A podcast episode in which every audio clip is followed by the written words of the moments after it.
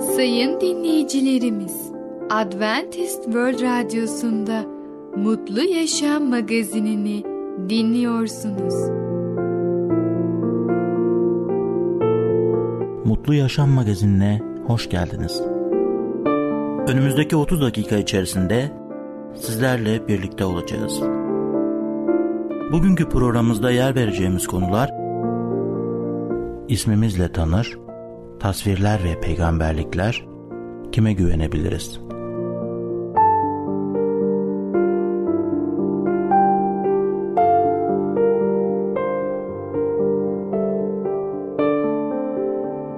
Adventist World Radyosu'nu dinliyorsunuz. Sizi seven ve düşünen radyo kanalı. Sayın dinleyicilerimiz, bizlere ulaşmak isterseniz e-mail adresimiz radio.umutv.org radio.umutv.org Bizlere WhatsApp yoluyla da ulaşabilirsiniz. WhatsApp numaramız 00961 357 997 867 06 00961 357 997 867 06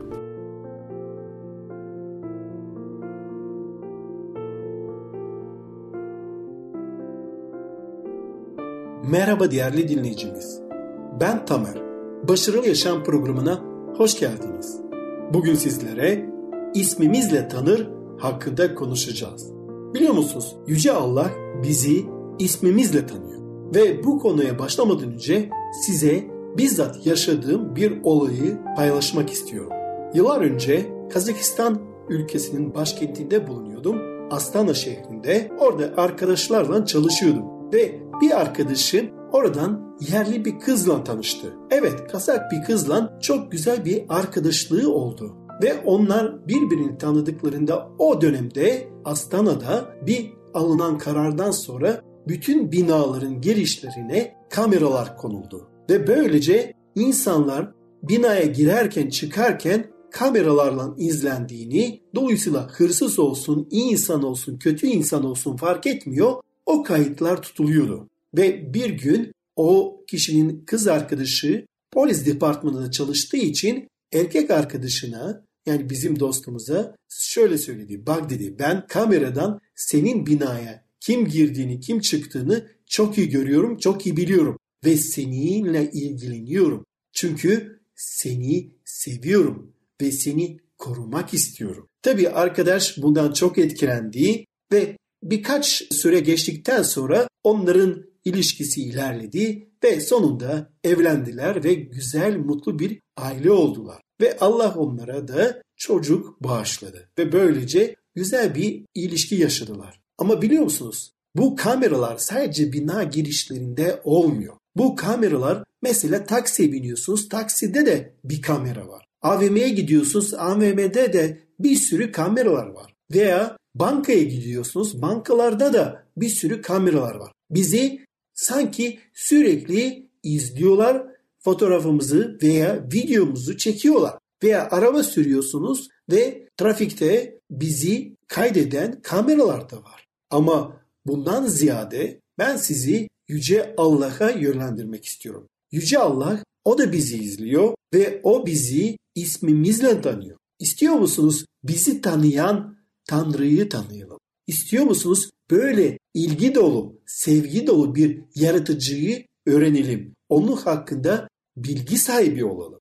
Kendi ismimizi duymak genelde kulağımıza hoş gelir değil mi? İnsanlar bize ismimizle hitap ettikleri zaman bu bize onların bizi tanıdığını ve bireyler olarak kabul ettiklerini bildirir. Küçük bir süt işletmesinde bir çiftçi mesela ineklerimizin her birinin bir ismi ve numarası var diyebilir. Her biri hakkında ayrı ayrı kayıtlarımız var. Her ineğin alışkanlıklarını, huylarını ve verim kapasitelerini biliyorum. Tavuk çiftliği yapan birisi ise tavuklarını grup olarak tanır. Tavukların bireysel kimlikleri yoktur.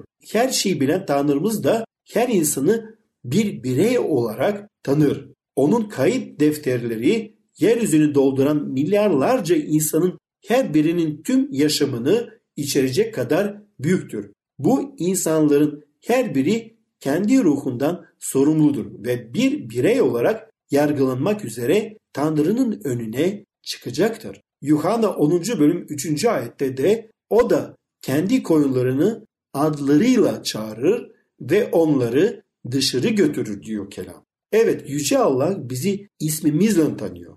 O bizimle ilgileniyor. O bizim kurtulmamız için istiyor. Tabii ki yargı günü gelecek ama önemli olan yargı gününde bizim aklanmış olmamız, bizim Yüce Allah tarafından cennete gidecekler olarak seçilmiş olmamız önemlidir. Tabi Yüce Allah her insanı kurtulmak için seçiyor. Her insanı cennete gitmesi için seçiyor. Ama zorla da bizi oraya götürmez. Eğer biz istemiyorsak, eğer biz davranışlarımızla, sözlerimizle, hareketlerimizle bunu istemiyorsak Yüce Allah ne kadar da bizi sevsin zorla bizi oraya götürmeyecektir. İsa yeryüzündeki hizmeti sırasında bireylere zaman ayırmıştı. Nathaniel adlı bir öğrenci İsa'nın kendisine fark etmesine ve hayatı hakkında bilgi sahibi olmasına hayret etmişti. Kendisini her taraftan sıkıştıran kalabalığın içinde Rabbi bir an olsun görmek için bir ağaca çıkan Zakay'ın İsa ona bakıp ismiyle hitap edip evini ziyarete gelmeyi planladığını söylediğinde ne kadar şaşırdığını bir düşünün. Saul'a da Şam yolundayken yaşam değiştiren deneyiminde ismiyle hitap edilmişti. Bunlar ve daha başka birçok örnek kurtarıcımızın bireyler olarak ihtiyaçlarımızı bildiğini ve bunlarla ilgilendiğini bize gösterir. Birçok bakımdan bir topluluk olarak yani kilise olarak işlev gördüğümüz doğru olduğu halde Rab'le ilişkimiz de gayet kişisel bir deneyimdir. Sevgi dolu babamızla yakın bir ilişki geliştirelim. Evet onu tanıyalım. Peki yüce Allah'ı nasıl tanıyabiliriz? Onu kutsal kitaptan, kelamdan tanıyabiliriz. Tevrat, Zebur, İncil kitaplarından tanıyabiliriz. Ayrıca de onu dua aracılığıyla da tanıyabiliriz. Ona dua ettiğimizde Yüce Allah bizim dualarımızda muhakkak cevap verecektir. Verdiği cevaplardan yüce yaratıcımızı tanıyabiliriz. Ve onun yarattığı bu dünya aracılığıyla da tanıyabiliriz. Bu dünya her şeyiyle seven bir yaratıcıyı, bir Allah'ı gösteriyor. Allah sevgi doludur ve bizi hala seviyor. Bizi sonsuz, şartsız bir sevgiyle seviyor. O bizim cennette yaşamamız için seçiyor ve bizi davet ediyor. Gelin diyor benim yanıma. Ey bütün yorgular, yükleri ağır olanlar. Ben size rahat, esinlik veririm. İsa Mesih dünyada geldi ve bizim için öldü. O 2000 yıl önce bizim günahlarımızın bedelini ödedi. Ve şimdi o Yüce Allah'ın huzurunda bizi savunuyor. Aklanmamız için Allah'ın önünde kendi çivilenmiş ellerini gösterip diyor.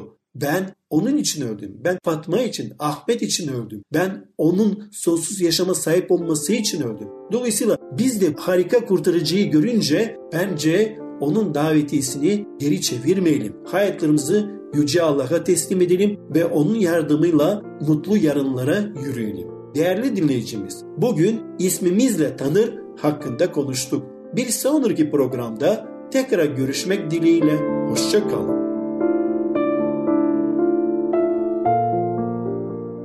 Adventist World Radyosu'nu dinliyorsunuz. Sizi seven ve düşünen radyo kanalı.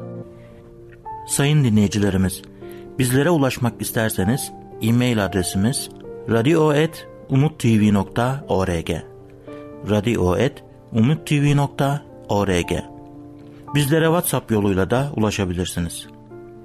WhatsApp numaramız 00961 357 997 867 06 00961 357 997 867 06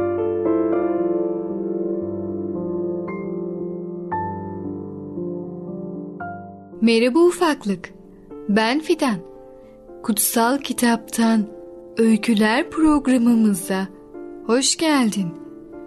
Bugün seninle birlikte tasvirler ve peygamberlikler adlı konuyu öğreneceğiz. Bakalım peygamberlikler gerçekten yerine geliyor mu? Tasvirler ve peygamberlikler Tanrı İbrahim'in mahkum edilen oğlunu nasıl kurtardı? Onun yerine ölmesi için lekesiz, masum bir hayvan tedarik etti. İbrahim çevresine bakınca boynuzları sık çalılara takılmış bir koç gördü. Gidip koçu getirdi. Oğlunun yerine onu yakmalık sunu olarak sundu. Tüm bu olaylar günah ve ölüm yasasının taleplerini tatmin edecek ve yeryüzündeki her ulustan insanları günahlarından kurtaracak kutsal bir kurtarıcının yeryüzüne gönderilmesine ilişkin Tanrı tasarısını tasvir ediyorlardı. Bu nedenle İbrahim oraya Yahve Yire, Rab sağlar adını verdi. Rabbin dağında sağlanacaktır sözü. Bu yüzden bugün de söyleniyor. İbrahim neden oraya Rab sağlamıştır yerine Rab sağlayacaktır adını verdi. Tanrı bir fidye sağlamamış mıydı?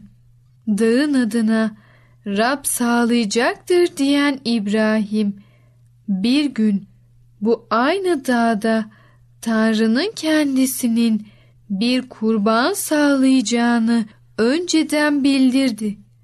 Bu kurbanın kanı öylesine değerli olacaktı ki Tanrı bu kurbanın kanını dünyanın günah borcuna karşılık tam bir ödeme olarak kabul edecekti. Öyle ki her kim bu kurbana iman ederse mahvolmasın ama sonsuz yaşama kavuşsun. İbrahim peygamberin sunakta bir koç sunmasının üzerinden yaklaşık 1900 yıl geçtikten sonra vaat edilen kurtarıcının kendisi bu tarihi olaya bakarak şöyle diyecekti. Babanız İbrahim günümü göreceği için sevinç ile coşmuştu. Gördü ve sevindi. Koçun kokusu gökyüzüne yükseldikçe Tanrı İbrahim'e bu aynı dağın sırası üzerinde kurban edilecek olan gelecekteki yakmalık sunuyla ilgili bir anlayış verdi. İbrahim'in oğlunun kuzu nerede sorusuna verdiği yanıt aniden daha da derin bir anlam kazanmış oldu. Oğlum, yakmalık sunu için kuzuyu Tanrı kendisi sağlayacaktır. Tanrı İbrahim ve oğlu için kuzuyu henüz sağlamamıştı. Tanrı bir koç sağlamıştı. Kuzu neredeydi? Doğru zamanda bu sorunun yanıtını Tanrı'nın kendisi verecekti. Tanrı'nın İbrahim'e verdiği iki büyük vaadi hatırlıyor musun? Tanrı önce şöyle demişti. Seni büyük bir ulus yapacağım. Tanrı sözünü yerine getirdi. İbrahim'in oğlu İshak oldu. İshak'ın oğlu Yakup oldu ve Yakup'un aileleri İsrail'in 12 oymağını oluşturan 12 oğlu oldu. Yine de Tanrı şunu söyledi. Yeryüzündeki bütün halklar senin aracılığınla kutsanacak. Tanrı bu sözü de yerine getirdi. Tanrı bu özel ulus aracılığıyla çalışarak yeryüzünde yaşayan tüm insanlara kendisinin nasıl olduğunu ve günahkarların kendisine nasıl geleceklerini göstermek istedi.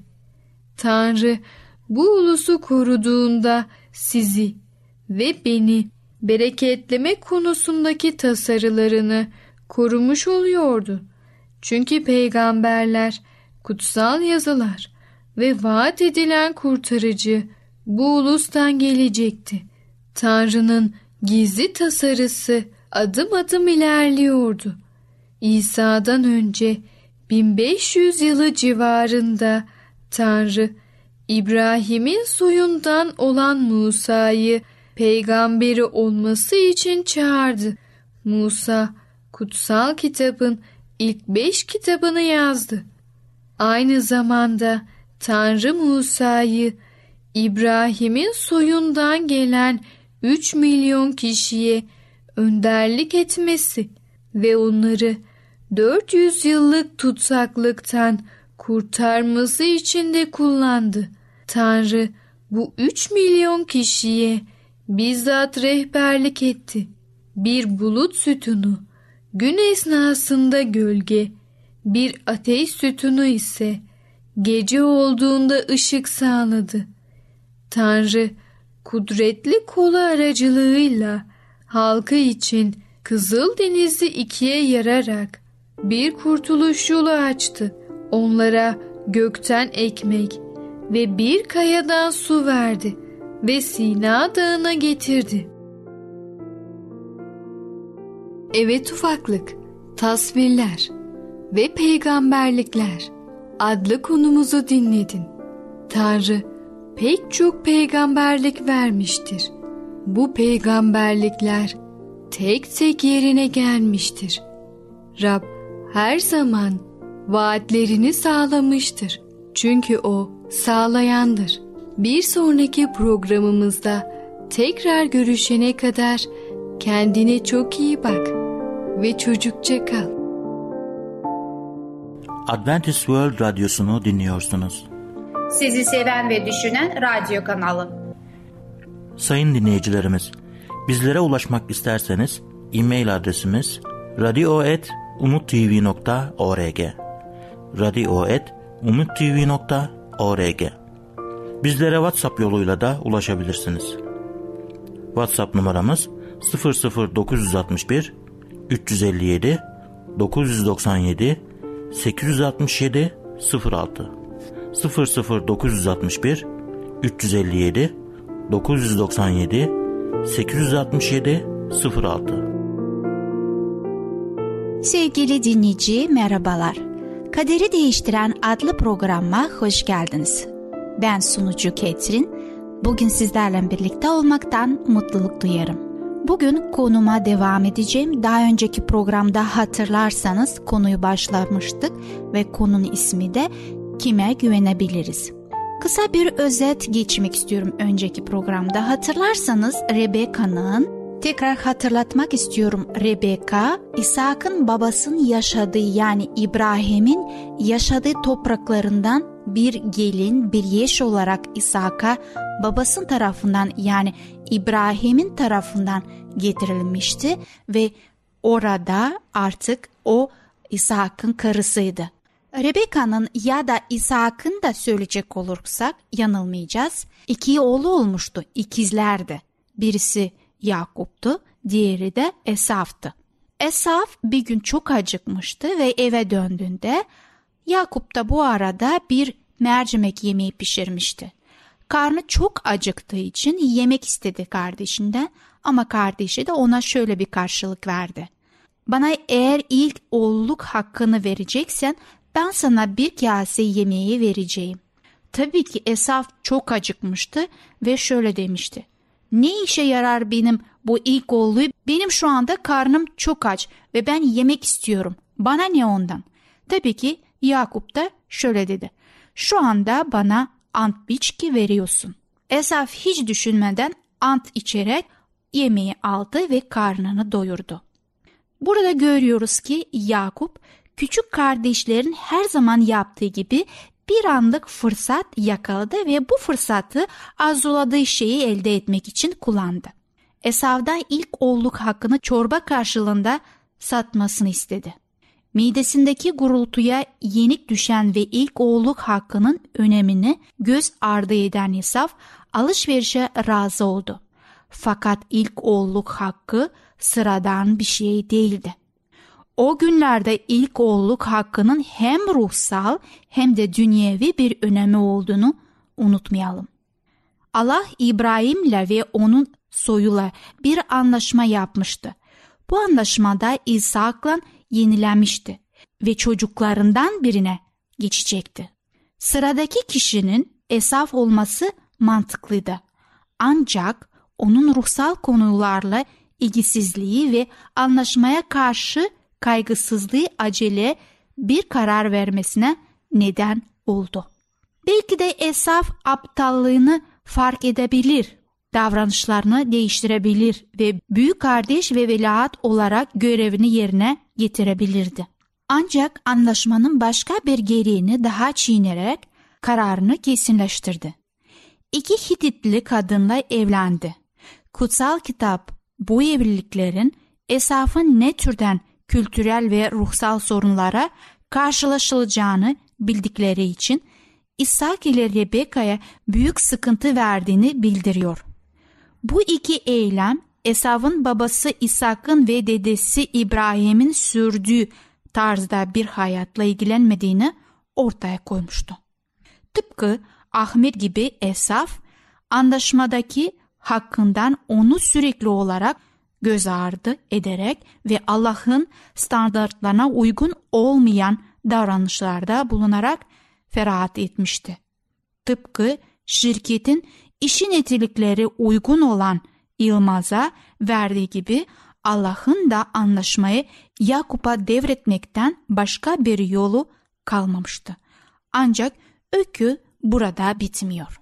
İshak yaşlanmıştı ve gözleri görmüyordu. Ölmeden önce iki çocuğunu kutsamak istedi. Yakup annesinin teşvikiyle Esaf'ın kılığına girdi ve babasına yaklaştı. İki genci birbirinden ayırmayan ve Yakup'un Esaf olduğunu sanan, sanan İshak ellerini onun üzerine koyarak onu kutsadı. Esaf bunu öğrendiğinde öfkeden deliye döndü ve kardeşi Yakup'u öldürmek istedi. Rebeka bunu bildiğinden ona kaçıp dayısı Lava'nın gitmesine ve kendine bir eş bulmasını söyledi. Şimdi Yakup hem oğulluk hakkını hem de babasının kutsamasını almıştı. Ancak ailesini ikiye bölme pahasına. Yakup ancak tüm bu olaylardan sonra yolculuğuna çıkar. Ancak vicdan azabı, pişmanlık ve utançla doluydu.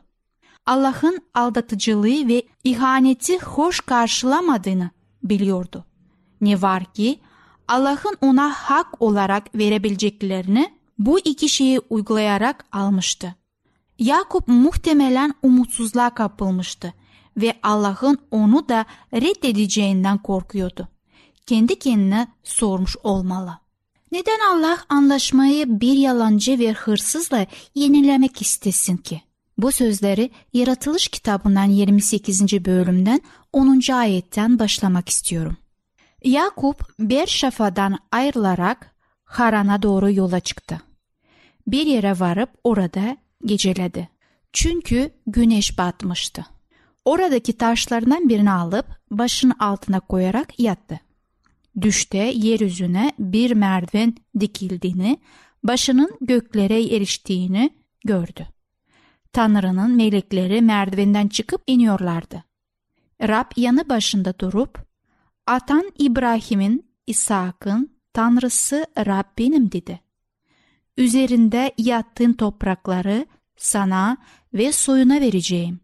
Yeryüzünün tozu kadar sayısız bir soya sahip olacaksın.